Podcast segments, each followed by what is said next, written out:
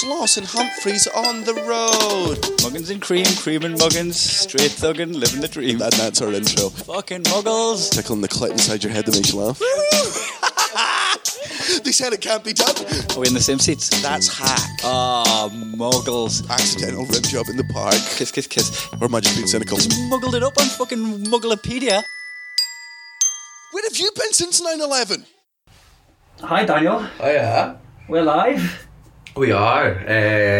Not over the phone. Not over the phone. No piss poor correction. No shitty, as an excuse. Shitty Zoom cutting out, or someone ringing your house phone while I'm. Aye, someone trying to get into the fucking gate. We're actually. Well, actually, yeah. Face to face. In each other's company.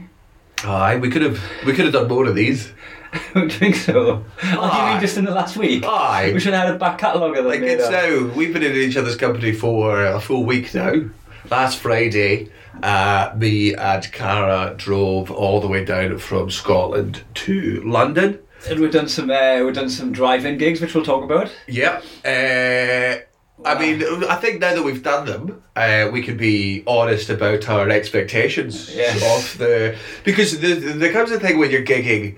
And there's a gig in your diary that you don't want to do because it's obviously going to be shite. It's called a loomer. Yeah, yes. In the industry it's known as a loomer. Your diary can look really pretty and there's just something there in September that's bugging you already and gnaws in the back of your brain. It's normally it's like a corporate gig, one where the money's going to be decent but you just know it's going to be a bunch of cunts in suits and people that are going to enjoy it, or it's going to be some sort of... Hosting the hotel awards. Aye, just something that you just go, that's not my job, that's not the ideal scenario. It's not my audience, it's not a comedy club. But I'm going to do it because it's there and I'm a fucking professional. Spaced out, they're on round tables, there's a high ceiling. Two ways people normally entice you into these gigs is with a substantial fee, because you said they go, I've got integrity, and then they price you out to a point when you realise you don't, and your integrity is a lot cheaper than you thought it was. And that's every comedian you've ever seen doing an advert. Yes, that's just purely, nobody was ever like, you fucking know what? Yes, an advert! Woo, I would love to be the voice of Activia.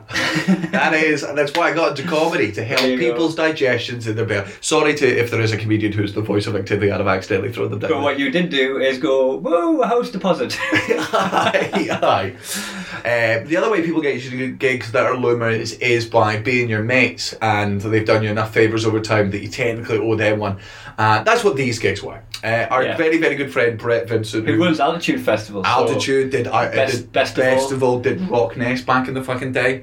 So in interviews before these driving gigs were coming, right? Even though in my head it's loomer, and here's why it's a loomer, right? It's a gig that is outdoors. Yeah. Properly outdoors. When we said we're like a low ceiling, we don't mean in a different solar system. Aye. Like it's you need... every good comedy club is a fire hazard, right? The definition of a good comedy club is if there was a fire, would 80% of people die? If yes, what a perfect comedy club.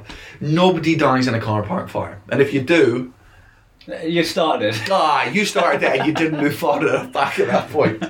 So we're going down doing these gigs expecting them to be shite, because you're not going to hear the laugh. People are parked up to fucking 200 metres away. The only thing they would be able to do is honk their fucking horns. Do you know what I thought it was going to be as well? I thought it was going to be like 25 cars, right? And the sound would project over the car park through big speakers. Yes, like as the way a music festival gig would work. Yes. Just, we're going to make this so loud that it's going to be the dominant noise, and that's how we're going to force you to listen. We're going to be the loudest thing there.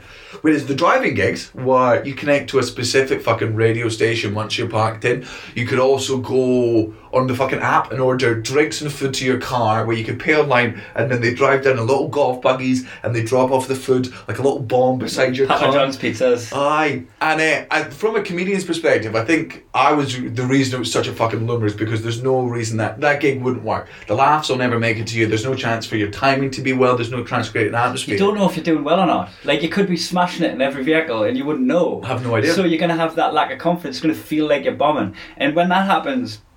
At a regular club gig, say if you're doing a Christmas gig and nobody's listening and you're bombing and you haven't got the rhythm of the laughter, you do this thing called phoning it in, which is doing your set to the correct timing, but just off muscle memory. It's kind of like, I imagine it's to put it into an equivalent that everyone else would time. You know, having sex with your partner like 6 years in. right? It's not your birthday, it's not their birthday. You know the moves. It's a Wednesday, you do it because you love each other and you're horny, but you're not, neither of you have showered. It's one of those ones where you didn't even put on lingerie, you both just ended up like 90% naked, and you're like, you know what? We don't want to do. We're 80% of the way there to sex anyway. Like, it would be more difficult to not shag at this point. It's still good, but it's not the you know. So we go into this with no muscle memory. We haven't had sex in 14 weeks in this analogy. No. We're fumbling. We don't know. Haven't even been wanking, to be honest. No, we don't know what we're doing as stand-up comedians. We are unpracticed at our craft. One thing I said is, like, the hairdresser's open and I didn't get the hairdresser straight away because I want them to fuck it up. They haven't been cutting hair for 14 weeks. Aye. Let them fuck somebody else's hair up. You never want to be the first back. Yeah, but we were there first back. But the thing I had consistently said, and I said this in every single interview, and I did mean it, but only like 50-60%, and that was, if anyone can make a driving gig work, it's Brett Vincent. Turns out I was genuinely correct. Because of his booking policy. Mainly because he booked us.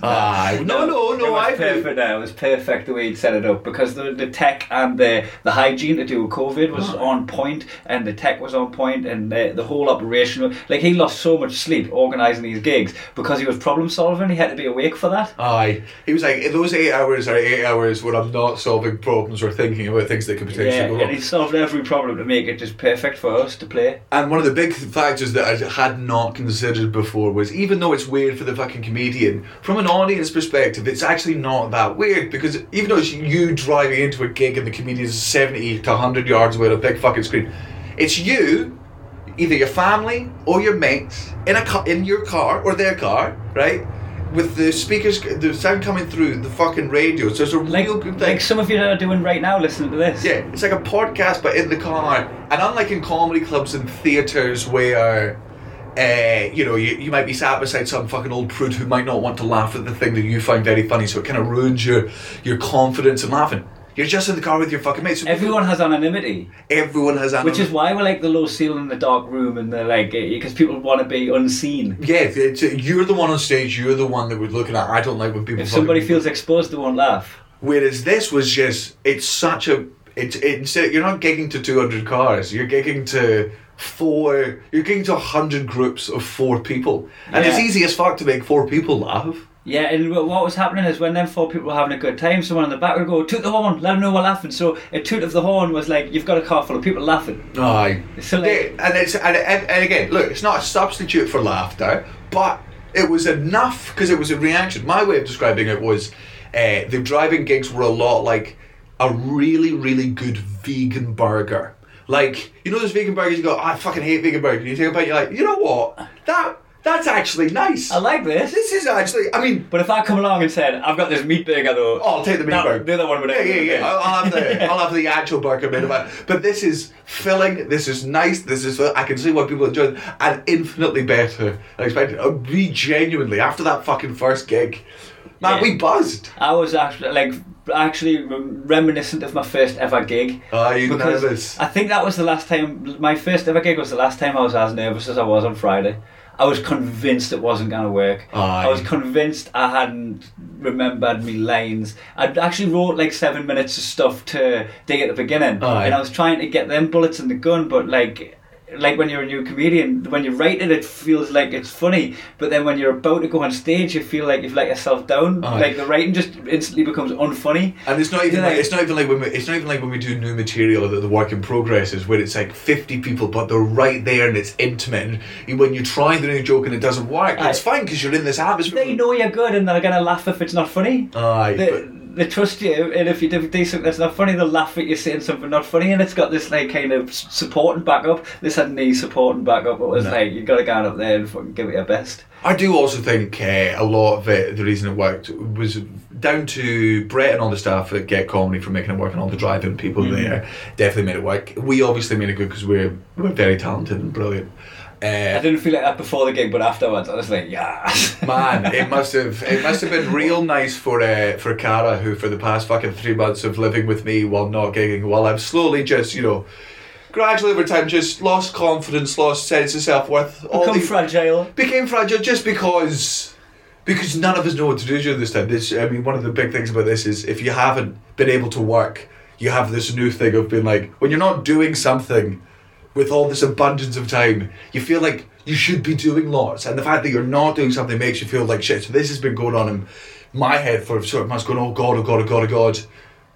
5 minutes on stage, every single iota of ego was back in my fucking body. Yeah. And it's been a real miss because I've been trying to do things that I'm good at so I can feel good at something. Aye. So I'll go out running. I'll play Call of Duty. I'm alright at Call of Duty. I'll do me knitting. I'm alright at knitting, right? But I'm okay at them things. But when I do stand-up comedy, like I'm professional at it. Like I'm not good enough at running to get paid for it. I'm not good enough at knitting to get, even though like I can sell me stuff. Like no one's paying us to knit, right? I'm not a professional in a computer game, and I'm fucking miles off ever being like I'm closer to being a professional footballer than I am a professional gamer, right? Aye. So I'm good at these things that to a level, and I do that, and I go, oh, but I'm mint at this. I'm really good at this. This is why this bit has been my job. I could have. Anybody could go and run that park. Anybody could pick up that PlayStation control pad. But there's just a select few people in the world that can get up and captivate an audience. Like there's hundreds of them, but out of the 7 billion, they ain't many on the scheme of things. Aye. Or at least that's what we rely on. People thinking a lot of comedies. People watch you going, I couldn't do that, and I was going, glad you think that. Yeah, because you probably could, didn't you? Better than me. So to everyone who did come down to the driving gigs in London, thank you very much. I said this, and this might be a very, not shitty, but self-involved thing to say. I do think one of the reasons the gig works is because our audience is decent. Yeah, I think so too. There's so many. Big shout out to the guys that came from Glasgow as well. Like that's a fucking epic drive. Like we did a similar drive to do it, but we were working it for the weekend, you know. So I really appreciate you guys coming down. For everybody that came, and the people who came to that gig, everyone there was so clearly just desperate is the wrong thing to use because it's got negative connotations, but so open and ready for any form of entertainment. Say defiant. Aye, defiant. I got absolutely roasted for this in the WhatsApp, and rightfully so. I took it on the chin, but I was like, I put a status scan that arts are dead, but we're not going to let a little thing like this get in the way. Fucking, we don't do comebacks by half. A big picture of the fucking car park and the big screen and all that. The # defiant ones, which is Dr. Dre's documentary. Aye, the defiant ones. Fuck. So you. White, newly middle-class man who lives in London, talking about his dick jokes finally being taken in by the public again. That's right, Dr. Dre. Similar stories, similar banger. They are going to get my car puns in the face of adversity. The world is crumbling, but yep, I made a joke about an escort in the front row flashing us. Yeah, look, Dr. Dre has lost friends and colleagues to gun violence, and we've lost friends to Asian impressions and... so we... And dripping spunk on the way to the bathroom. No. Defiant ones. But it was, right? I'll take my roasting. I roasted, you're roasted. Don't put it on me. I didn't put the # defiant ones. I didn't do that speech.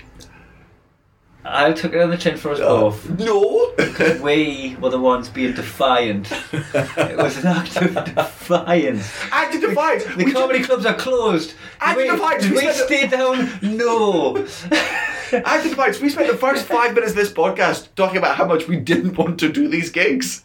I was defiant against my own free will. Oh, here we go. Yeah, and it was also when I was chatting this game. The fuck was it? I was like, I sparking a little cigar up. Aye. A little celebratory cigar. Well, I was trying to do it subtly so that people that I didn't ruin. So your mum wouldn't find out. No, your mum wouldn't. No, so I wouldn't. You ain't smoking, Daniel. Well, I have taken up smoking again. Well, I've not taken up smoking again. While I've been with you, we have smoked because. I've had a strange relationship with drinking and cigarettes and drugs and that, because normally. I don't have a drug problem because I've got shit to handle. So as long as I handle me shit, like all of me, like drinking and that, and the smoking just comes with the drinking. That's because I'm a boozer at the minute, right? Like all of the drinking and the drugs is It's regulated. I should also apologise. You're going to hear the occasional sound of airplanes. We are outside in the treehouse, but we are under an airport, so just get over it. Yeah, our holiday's just been cancelled, so it's a bit fucking rough that they're just flying planes going, look, we can't do it. Aye, it's a bit like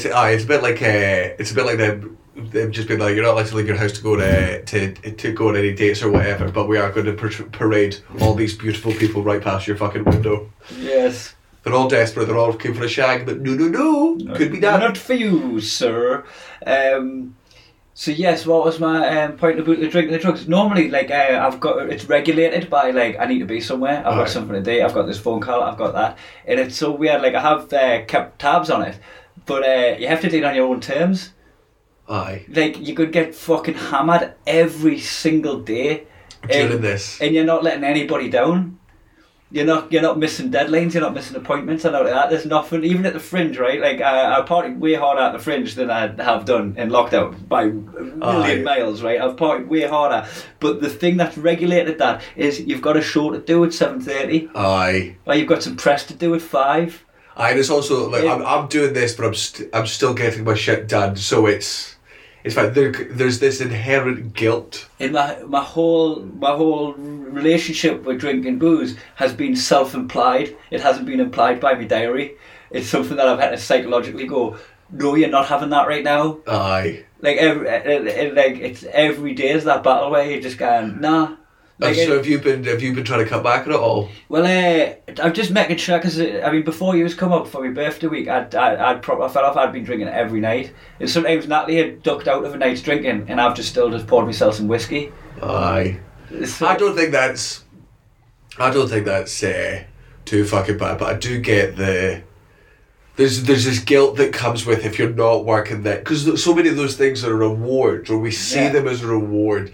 We see, I'm allowed a glass of wine because I did this work today. I'm allowed to have an edible today because I did my shows of the weekend, or I did any number of things. It's a reward system. But because none of us are, or some of us aren't fucking working, you don't realise that when you drink this, you go, there's this thing that you goes, you haven't earned this. Not only that you haven't earned it, but that, hey. You're not working, so you could be doing something that's not this, that's more fucking productive. Yeah. But that mindset is, I would say for most people, it's not true. This is a time when there's only so much that you can do. Mm. And it's been a real struggle for me to learn that doing nothing is not the same as doing nothing last year. If you were doing what you were doing now last year, you had a rough last year and not very productive. But if you're still at the point now where you're just going, I've drank every night this week, I haven't done fucking much, I haven't even read a book, I've got all this abundance of time, I could be bettering myself, I could be doing all these things. This isn't a year for bettering yourself. This is a year for maintaining yourself. Staying afloat. Stay the fuck afloat. That's one thing, in the same breakfast, your relationship with drugs and alcohol changes because the variables change around you. The whole thing with your mental health as well. Everybody's got mental health struggles and problems, right? But what I've always been good at is fucking managing the shit out of it. I've always had my fucking mental health in check because I know my environment and it's ever changing, and I'm fucking adapting to it all the time. And now, I keep on top. I've always got I've never had a black dog of depression. I've always had this white dog of happiness. Your little guide dog, and I feel like I've lost him. I'm like, where's this white dog? I'm usually just happy all the time. Now I need to find new ways within a certain these new parameters where I've got to find happiness for myself, and it can't come in overindulgence. You would think spending 8 hours on the PlayStation would bring you 8 hours of happiness. It brings you 8 hours of fucking self-loathing and guilt. And there's also all these things that you just, I think that we've taken for granted over the years, these support structures that we all have of, family around the world, friends around the world, that you automatically check in with each other. You don't realise how much you check in on your friends, or how much your friends check on you, until you don't see each other as often. Yeah. Even just the act of sitting around drinking with your friends and being social is good for your mental health. And we've all lost that a little bit later. I know there's been Zoom meetings and now that lockdown is restrictions. But so much conversations and body language too, and facial expressions and all that. And when you're on a Zoom meeting, you can't keep up with everyone's. Because you can't sit in silence on a Zoom meeting.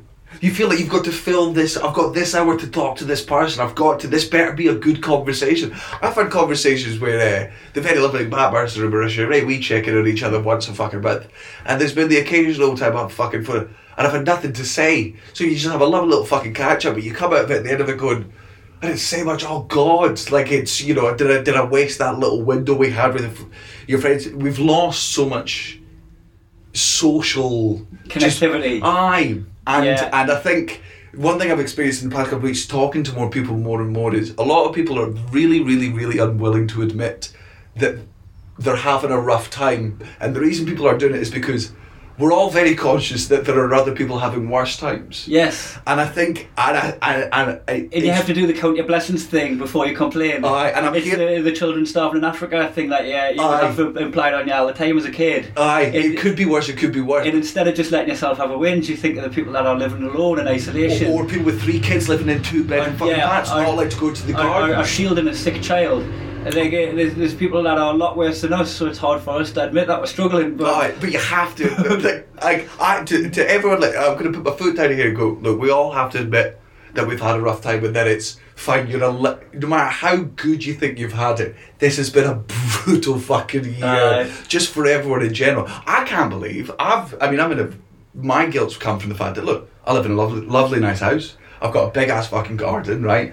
I did my show in February, so I had a decent chunk of money that, you know, I've not had to worry during this. Yeah. And I've still had a really, really rough time with it. I've had a really rough, and it's taken...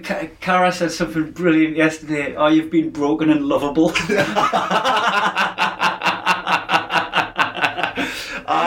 It's been a real thing for me, because I've never had to be... You don't like showing your cracks. I don't, because I've never... Man, your whole persona is based on being arrogant as fuck. I'm confident in this, man. Yes, so much of my persona has been based on being Daniel Sloss. And for the past 3 months, I've just been Daniel...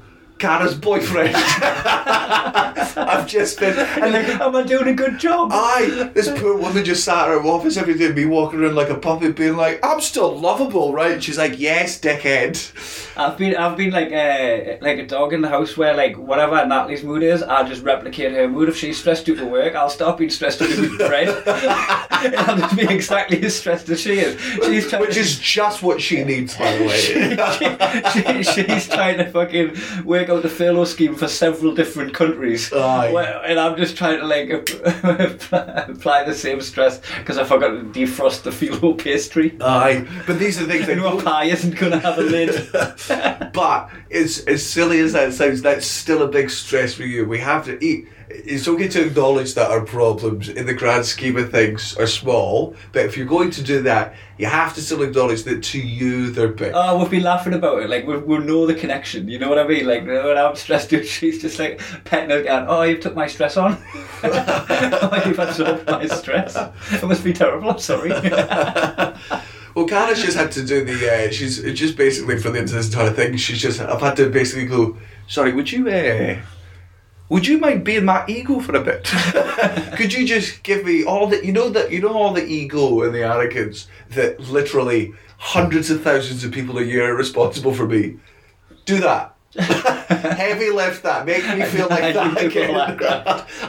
Can you give me back? And you know what? She's done a good job. I had a moment where I was being pure Macy and Natalie just went, oh, you're having my period? That's cute.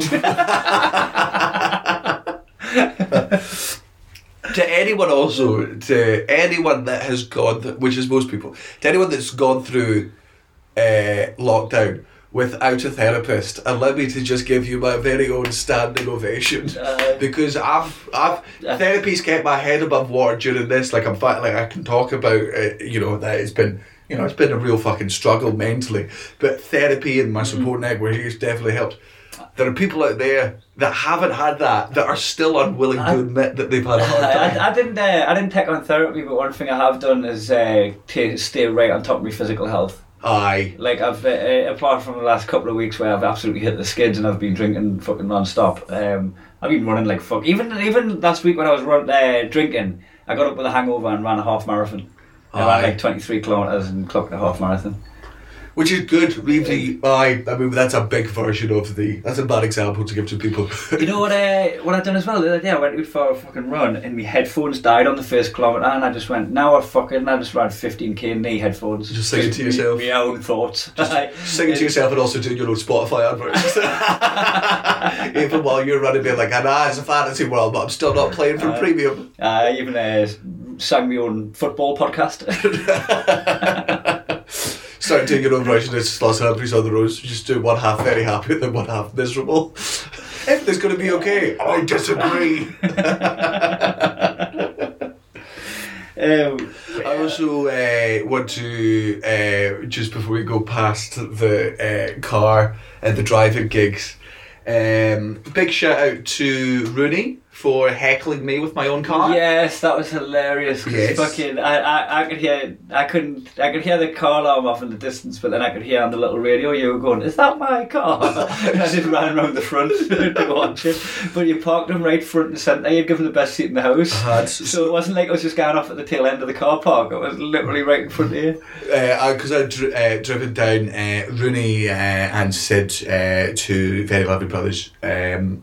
Who come to our shows all the time, come to Altitude. Rooney came down and he was like, I don't have a car. I was like, I'll park in the front, you can sit in the car and you can just watch it from there. But because of my car's it's a Tesla. It's too clever for its own good. So they went in, and they were inside the car, and it just, because the car wasn't on, it automatically locked, and it was fine for 5 minutes. And then they moved in the car, and it was like, whoa, hey, hold on, I didn't open the doors. Ah! Someone's teleported into the car. And poor Rooney, being the absolute sweetheart, was mortified. Absolutely. But it's one of those ones, because this occasionally happens in shows where something happens that somebody, something unpreventable happens, that somebody was somewhere involved in, and they're so apologetic about it, but they negate the fact, because they go, I ruined up the flow of the show, and you go, yes, you did, but the thing was still funny. Like, I managed to turn it into something amusing. It wasn't like the car alarm went off. What's funny as well is I put online Daniel's been heckled by his own car, absolute scenes, right? His own car alarm. Well, Rooney had been in his WhatsApp group with his mates telling them that he was sat in your car. In the bragging. Oh, yeah. Sent a wee picture through, just been like, front row centre at Sloss's gig, just in his Tesla, just watching his comedy. And then all of his friends see my status, it's screen capping, just spam him, so his phone lights up, going, Rooney, what the fuck have you done? But talking about world firsts as comedians, I think that may be the world first of comedians being heckled by their own car alarm. Another one. I mean, it's not my greatest. It's the only one I didn't beat you to. Because that would have been the world's first drive-in cinema gig for you. Aye. But because I stepped on stage first. Well, to be fair, Bert Kreischer got there before us, and also Dom Jolly. But his wasn't technically stand-up, it was a projection. It was a projection show, but aye. Which means my 2017 show wasn't technically... I've put in too many qualifiers here. I was third. The point is, we were first and the best. That's essentially the point that we want to get across. We opened UK comedy, is what we did. Brett did. Look, not to mince words, but we saved live comedy. Defiant ones. Speaking of saving live comedy, you've probably heard a lot about this on social media and whatnot, but if you haven't, the Arts, Save the Arts budget has come out in the UK to save the arts, and it's like 1.7 billion, and pretty much none of it is going to comedy, live comedy, which is obviously fucking insane. Like, I was doing an interview on for something today, and they were talking about the Edinburgh Fringe Festival. Here's how mad that is. The Edinburgh Fringe Festival is the largest arts festival in the entire world by a country mile. It's substantial. The only two things that sell more tickets than the Edinburgh Fringe Festival are the World Cup and the Olympics, and those things happen every 4 years, whereas the Fringe happens every fucking year. That's how big it is.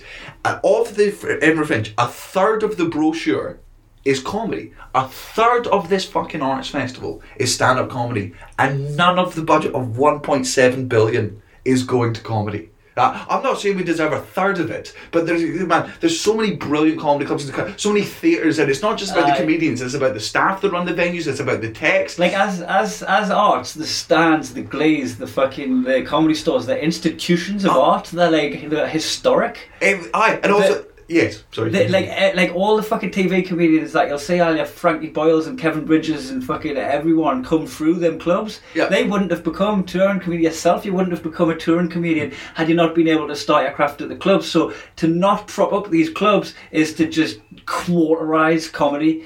Yep, and it's to just let it. It's to let it die. It's to just go. You know what? This isn't. And I don't want to get political because I don't think the arts should ever be political. The arts is for both sides, right? It really is. That's the thing. It should go through the fucking middle. That being said, there is something inherently Tory about considering laughter non-essential. Isn't that? It's a distraction. Oh, humor is a distraction. Opera essential, ballet essential. And I'm not here to make fun of the other arts and disparage them, right? But if ballet and fucking opera and theatre and all these ones are getting it, in what fucking world does comedy not get it, right? Is it because, could it be political? Could it be that comedy's generally against the man? If there's a left-wing government, there'll be right-wing comedy. If there's a right-wing government, there'll be left-wing comedy. And it's like, it's opposition. Because that's what we do, we create dissent. I hope not. We question everything, and that's what comedy is like fucking picking holes in society and the world and the norms. And movies would just bash up against the institution too much that they go, you know what, fuck them. Do you reckon they're being that measured? I hope it's just the fact that we're being forgotten. I hope it's done in the way of like, you're fucking comedians. Like, go, you know, comedy has always been, especially like the London comedy scene, it's always been punk. It's always, it's the defiant ones. It happens in spite of things. It's underground. Maybe their thing is just ignoring it, or maybe they don't realise how important it is. I'd rather they see it as underground. Look, there's so many things that the government doing blatantly that's so openly evil that we shouldn't necessarily attribute this to being evil yet. I just think it's something that maybe is going under the radar at the moment. And the way you can help is by going on and just Live Comedy Association. There's just a petition. It takes literally 2 minutes to fucking sign, and it hopefully just means that. None of the money goes to us. It goes into the stands. It goes into the glees. It goes into these. It means we've still got a workplace where we can earn. Aye, where people can go to laugh. Like it keeps the venues afloat so that we can perform there. And like these people, man, there's so many techs that in beautiful little theatres that we've been going to for 8 fucking years now. Oh, not. The fucking the heart and soul of the industries, the staff and the techs and the bar staff and the show managers. The floor staff, like this isn't just comedians' jobs. This is the livelihoods of live fucking, comedy. Isn't just the stand-ups. You've graft as it's a whole fucking working class industry where thousands of staff that are going to be unemployed and it's being ignored for ballet, opera. Which I'm sure we're not saying ignore them and look at us, we're saying distribute between all of them. Distribute fairly. Just distribute fairly, and please don't forget, you know, how important the British sense of humour. Yeah, so Simon, by the time we've put this up, we'll have the. I mean, you've already got the link on yours. Aye. I'll pop the link up on mine as well, and you can just give them a share. Just we don't ask for much apart from your utter devotion and your money every now and again, and now this. We don't ask for much. And what we'll do in return is just give you intermittent podcasts that could be anything between 3 days and 3 years apart. And no consistency with them. The quality of them absolutely fucking differs. And that's our promise to you if you sign this petition. Yep, and we will and will not do Insta live streams, depending on the Wi-Fi. Aye. Which I haven't done my Insta stream this week at all. I've been here. You've been here, you've been in there. I didn't want to use the internet while Cara was at work. I would be ready to take away from. Also, yesterday we went somewhere else. We did. We tore a hole in the fabric of the universe and stepped through it. Mildly, popped our head in. We popped our head through. We looked through the window of reality. That 2CB. 2CB. So drug dealers are still going well during all this. You looking for this? I am looking for this. Drug dealers are still going well, so there's obviously don't do drugs. Don't ever do drugs. Drugs are awful. Don't do drugs. But we were doing drugs. There's a drug called 2CB, which is like it's a mixture of acid and ecstasy, but like a really mild version of both. Yeah, we took it sober. We didn't drink with it. We didn't take weed with it. Took it at 1 in the afternoon, and it's just you just feel floaty, and then you get some of the mild visuals of acid, and then you also get that mild, you know, that happiness mixed with naivety of ecstasy, which is you'd be like, why? Why aren't we all just nice to each other? Yeah. Why don't we just all be nice to each other all the time? You know what? Now that I'm here in this garden on this drugstore in my free time, I think I could solve all the world's problems. Yeah, and then we had that realisation that how nice we were feeling, right? Like, if we'd done that in Indonesia, they'd chop your head off. I don't know if it's beheading, but it's punishable by death. And I'm like, oh, that guy's having a great time. That's got to stop there. Take his head off his body. Hold on. You see those two lads over there floating in the sea, looking up at the sky, talking about how if we all just loved each other, we wouldn't need... all these governments in place, and how love itself is a palpable energy that stretches over time and race and all these other things. Kill him. No, they get him. Illegal, can't happen. He's talking about oneness. No, get it. Ay.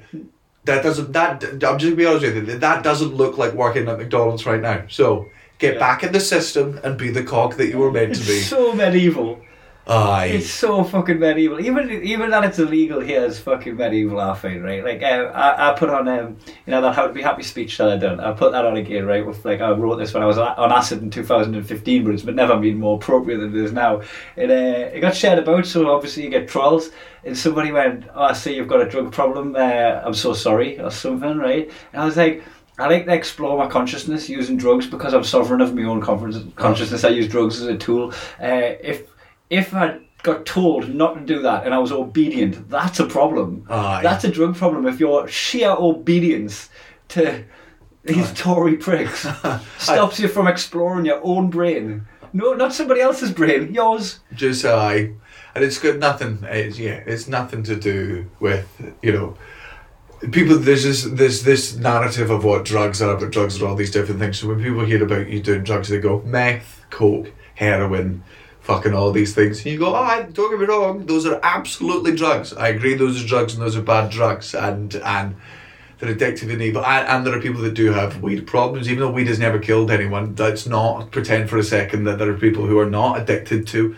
Weed itself might not be addictive, but being stoned is addictive. Not being in your own brain can be addictive. You can't develop drug problems to non-addictive. And if then you're not turning up to family dinners and you're not being hygienic, but you've got a problem. But that's true for so many other things. You could drink too much that you don't do things. Yeah. You could eat too much that you can't eat the house. You could eat so little that you don't leave. Yeah. And it's a regulation of it, isn't it? Like I said, I had to change my relationship with it because I didn't have something there regulated for us. Mind you, that being said, I think there is a positive of drugs being illegal, and that is, let's be honest, straight up, 98% of the population shouldn't do drugs. Nah. That's true. 98% is a low estimate. It shouldn't be readily accessible to fucking fucking gnome skulls. Nah. It should. Like, as much as I say they're going, because the thing is, if you were to legalise the drugs that we go, in our theory, or at least my theory, that it might make you develop empathy a bit more. Like, I always say that marijuana was quite important to my empathy growth. I was a fucking horrible teenager, and then smoking weed made me just more... peaceful, happy, and more empathetic to other people. Same thing with people that have done mushrooms, say a similar thing. People that have done acid suddenly start taking certain things less fucking seriously. If you're going to legalise all those drugs, we'd be hypocrites if all the other drugs weren't legalised as well, and those are the ones that people would fucking cane. If you go drugs are legal, 90% of the population aren't going to go to acid, they're going to go to coke. Yeah. They're going to go to the fucking... You'd find a lot of people just on heroin now. Aye, and they would get, and especially during this time when all of our mental health are slowly deteriorating, that would become an escapism. So, I am actually glad drugs are illegal. Yeah. I just think they should be made less illegal. It should be, like, if you're caught doing drugs, here's it's not jail for 10 years, it's right, let's try and get you off it. It's like, look, don't get caught, man. It's like, yeah, stop getting caught. Just stay in your own privacy, don't take it onto the streets. And don't take out on other people. Squirrel. Why did you say squirrel? It was literally about an arm's reach way. I could have had it for a snack. Could have picked up and kissed it, used it as lipstick. used to this lipstick. That's lockdown treating you as a fucking scared, squiveling, ravaging your hand and trying to get away. I need to be beautiful. Squeeze the blood out of its nose. It's cool. Or proud. I need to be beautiful. I'll tell you about the bird that flew out of my window. No. A pigeon flew out of my window and it was just on my balcony, just dazed for ages. It scared us. Right. I was like trying to get rid of it, but it was all like disease ridden and that. And I think I had a conversation with you about it, actually, about it would be like, you know, in Cinderella and Snow White, when all the animals come in. I realised how fucking terrifying that would be in real life. What, just a bunch of deer turn up to your nose? Just mangy old fucking birds, just like all the way out dishes and all that. Oh, you're trying to dry your dishes and two seagulls come in and fly your towel away. You're like, Jesus Christ! Fucking Christ, man! Just flinching all the time. Just a bunch of rabbits coming in, start putting your dishes away. You're like, fucking, I'm gonna need to get them back and clean them. Fucking dirty rabbits, all over them. Of a similar thing, I don't know if you've ever had seven dwarfs come round to your house, but you know what? They're good on a party, but they do not clean up as much as they suggested. Nah. And then when the day, stop whistling, man, I've got a hangover. we were yeah, I'm fucking whistling like old men in the garden. What the fuck are you playing at? Hey, it's not just you that's grumpy today. We're sleepy. Of course he is. Lazy bastard. He's all got hats on for indoors. Get Doc down. We all need Doc right now. Voice of reason. There's angsty. I didn't know there was angsty. It's just kind of calling me angsty. Projecting on the dwarfs.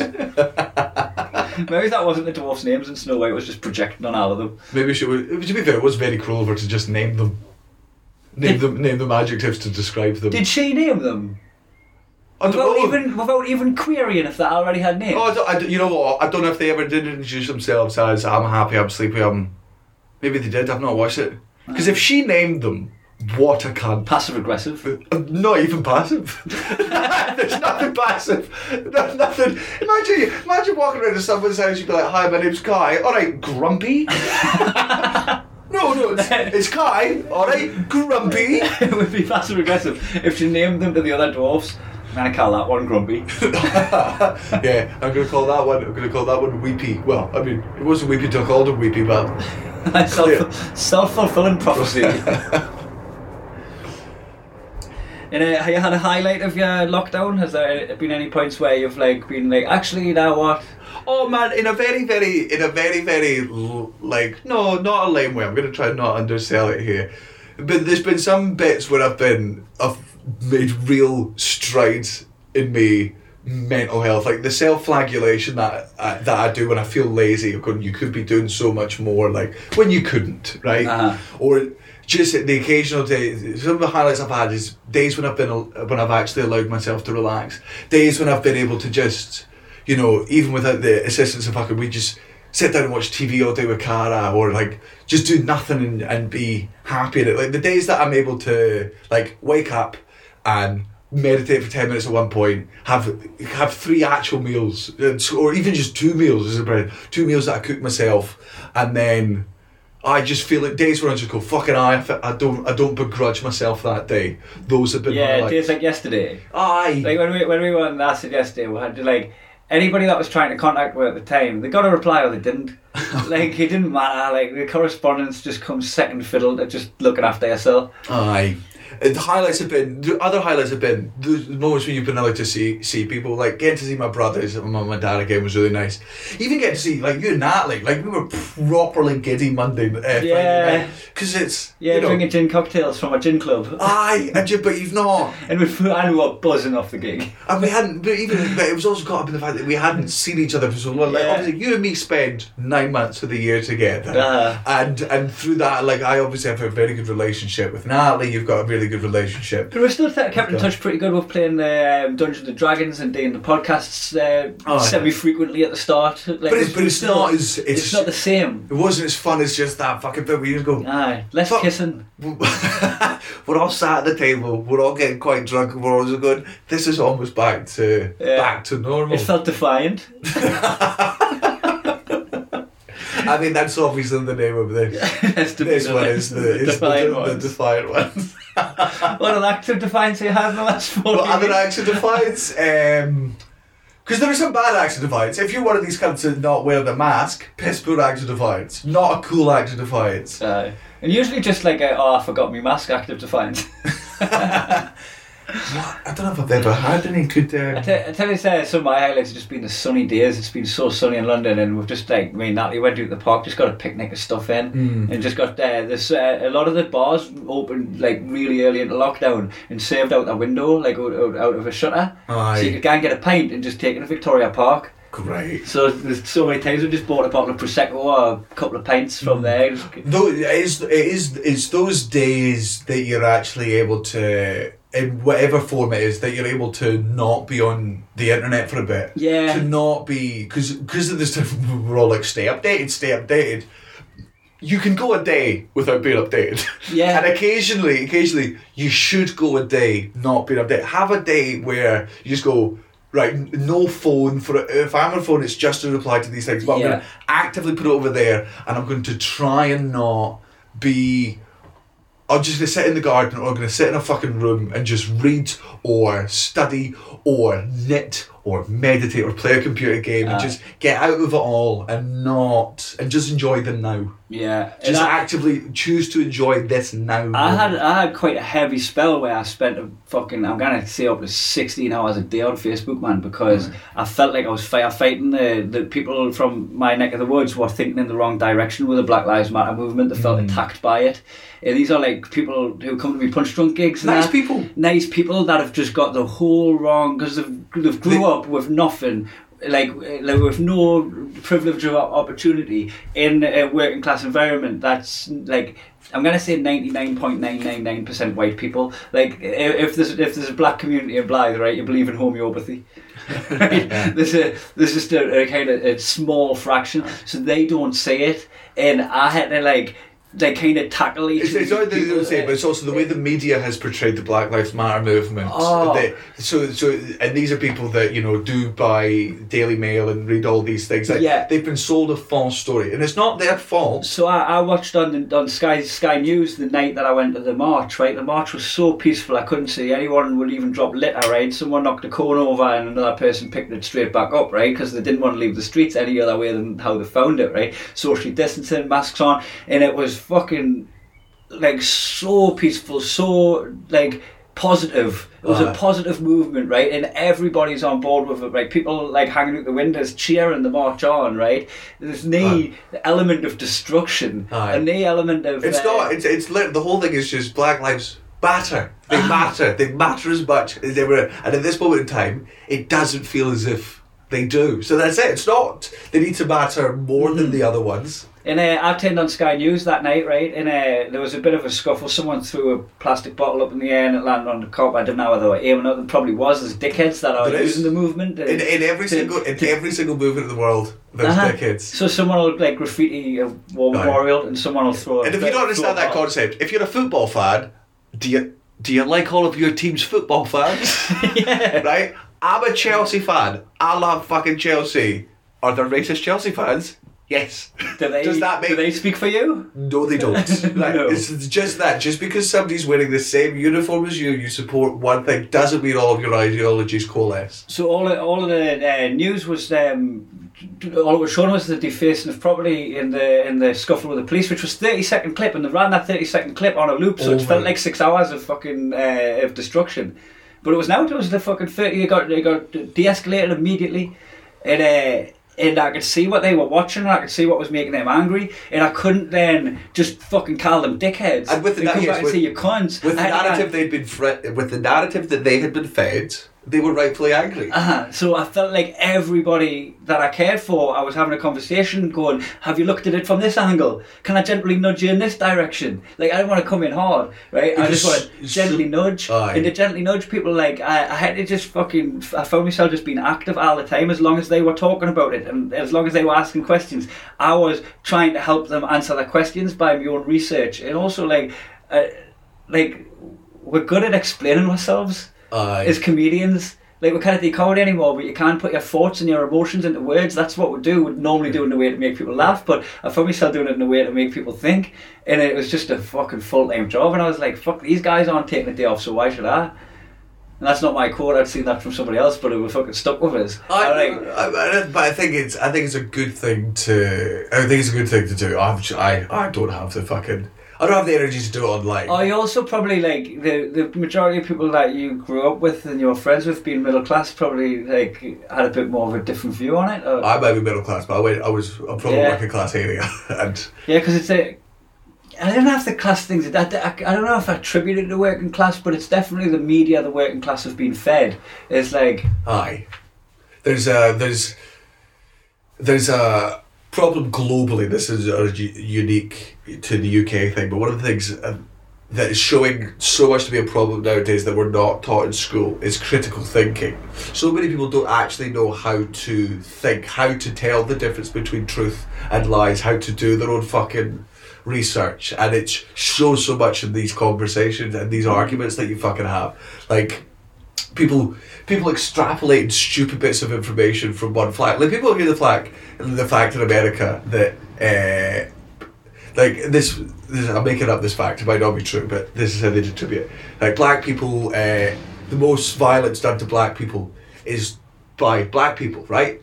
So that's the fact. People will go, all right, black people are more violent. You go, no. You've taken that as a fact, as opposed to a symptom of something else. Yes, that's the thing. You extrapolate the wrong information from the fact. That was a real narrative that a lot of white people are running with, is there's a lot of black on black crime, and you go, right, well, you're foolish if you think a skin colour can make you more violent as a person. Like, you can't physically believe that. That's not what you believe. You just believe that, like, more black people are killing more black people, so it's their problem. And you go, no, that's, these people are killing each other. Aye. And hurting each other and robbing from each other or whatever in these communities. So we've got to find out what the system... Why is that happening? It's because they're driven into poverty because of their lack of opportunity, and the poverty drives crime, and the crime drives violence. So Aye. You've got to get the... You've got to get the root cause, which is the fucking systemic racism. And it's the fact that they've managed to convince white working class people that they're enemy. It's working class people of colour. And you go, it's phenomenal. Like, fair play to the government.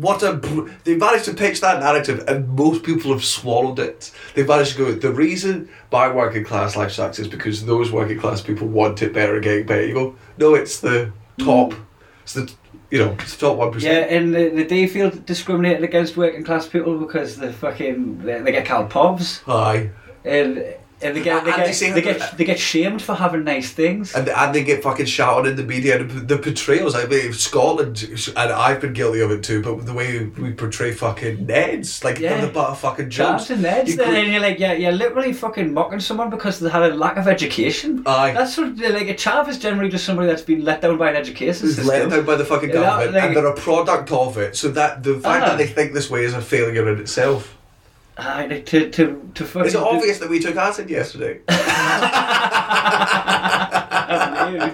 Maybe so.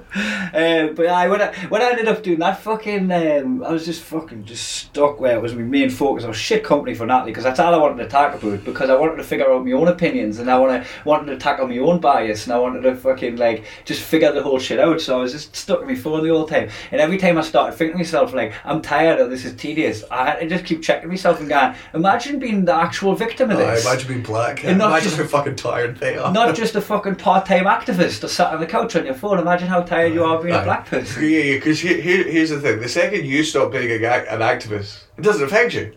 It's not like when you stop being an activist, you're not affected by the fucking problems. When people have got to stop being activists, they're still the victims of every form. Yeah, like, I've managed in the last few weeks to fucking, like, calm myself down with the whole thing, because people are being less argy about it now that the marches aren't happening, and they were argy about the football, and I had to fucking really, like, drill home how important it was, the message for the footballers to kneel and for the to keep the conversation going. Aye.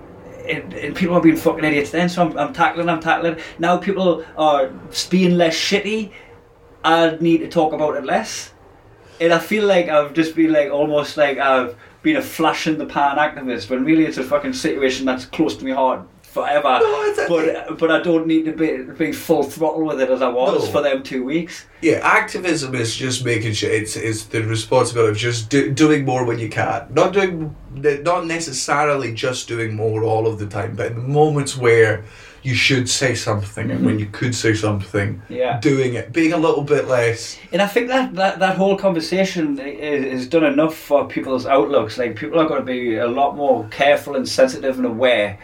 Even the people that were fucking stubbornly All Lives Matter all the way through it, they kind of would have seeped in that this is the thing, and they'll recognise it when they'll see it because it's been spoken about so much. And very simply, if there's anyone that still doesn't understand, to just explain it in a gentle way, if anyone doesn't understand why All Lives Matter is upsetting, there's a plethora of brilliant examples of why it's bad online, and I'm probably going to butcher one, but the simplicity of it is it's like in America, right, where you got all these people going, Blue Lives Matter, because police are going through a hard time because of all the shitty things. Yeah, the good cops are having to fucking pick up for the bad cops. But there is a lot of bad apples in the American fucking police system. Like, there's open racism. There's members of the fucking KKK in police departments. Like, it's. Oh well, it's been a magnet for racists because it's a place where you can go where you can be racist. Aye. So it's a fucking perfect job for somebody that's that way inclined. Yeah, and so the police are going through a hard time, and people say Blue Lives Matter. So quickly go, no.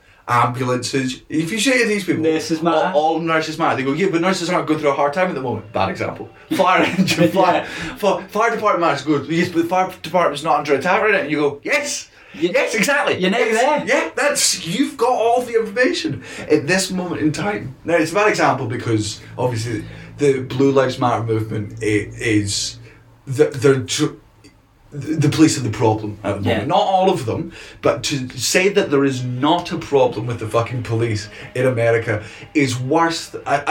Helen Keller would know that there's a problem in the police in America. Yeah. What more fucking evidence do you need at this point? That to some people, quite a lot of people, black lives don't matter. That's why this movement. And it's scary when people are Candace Owens was saying that he had drugs on him. You had 2 drugs in his system. Right. I had 2 drugs in my system. I've had 3 drugs in 4.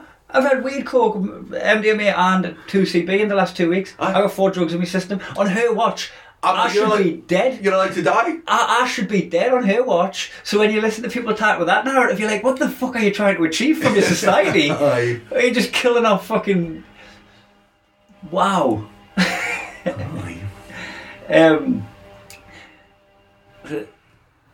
So for me, right, when people now, with everything they know, when they say all lives matter, they're not just saying all lives matter because they believe all lives matter. They're saying it in retaliation to people saying black lives matter. You're putting up resistance. It's now the same words as, but did you see what she was wearing? Yeah. If you say all lives matter, you're being contrarian. I hear you saying, did you see what she was wearing, being a rape apologist? That's what I see in you, if you're saying it, because you're not saying it just... but what was she wearing? Yeah.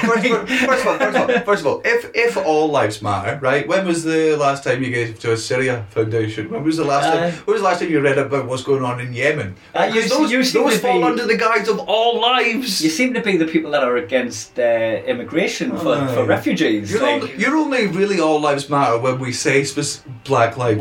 What they're really saying. And that's why it's so fucking upsetting them. They don't think all lives matter. They think they're... No. Again, this is the let's not do that divisive... Let's not do that divisive thing in the middle. They believe this. No. Some people, absolutely... Oh, that cripplingly naive still. Yes, man. You've got to remember the fucking privilege that comes from working in the fucking arts and being open to this type of thing. As you've said to yourselves, the working class people that don't know this, but it's because they've not been exposed to the same information we have. Mm. So let's genuinely give the people the benefit of the fucking doubt. If after this explanation you're still not getting it, then we've got that. Feels like you're not listening now. Come on.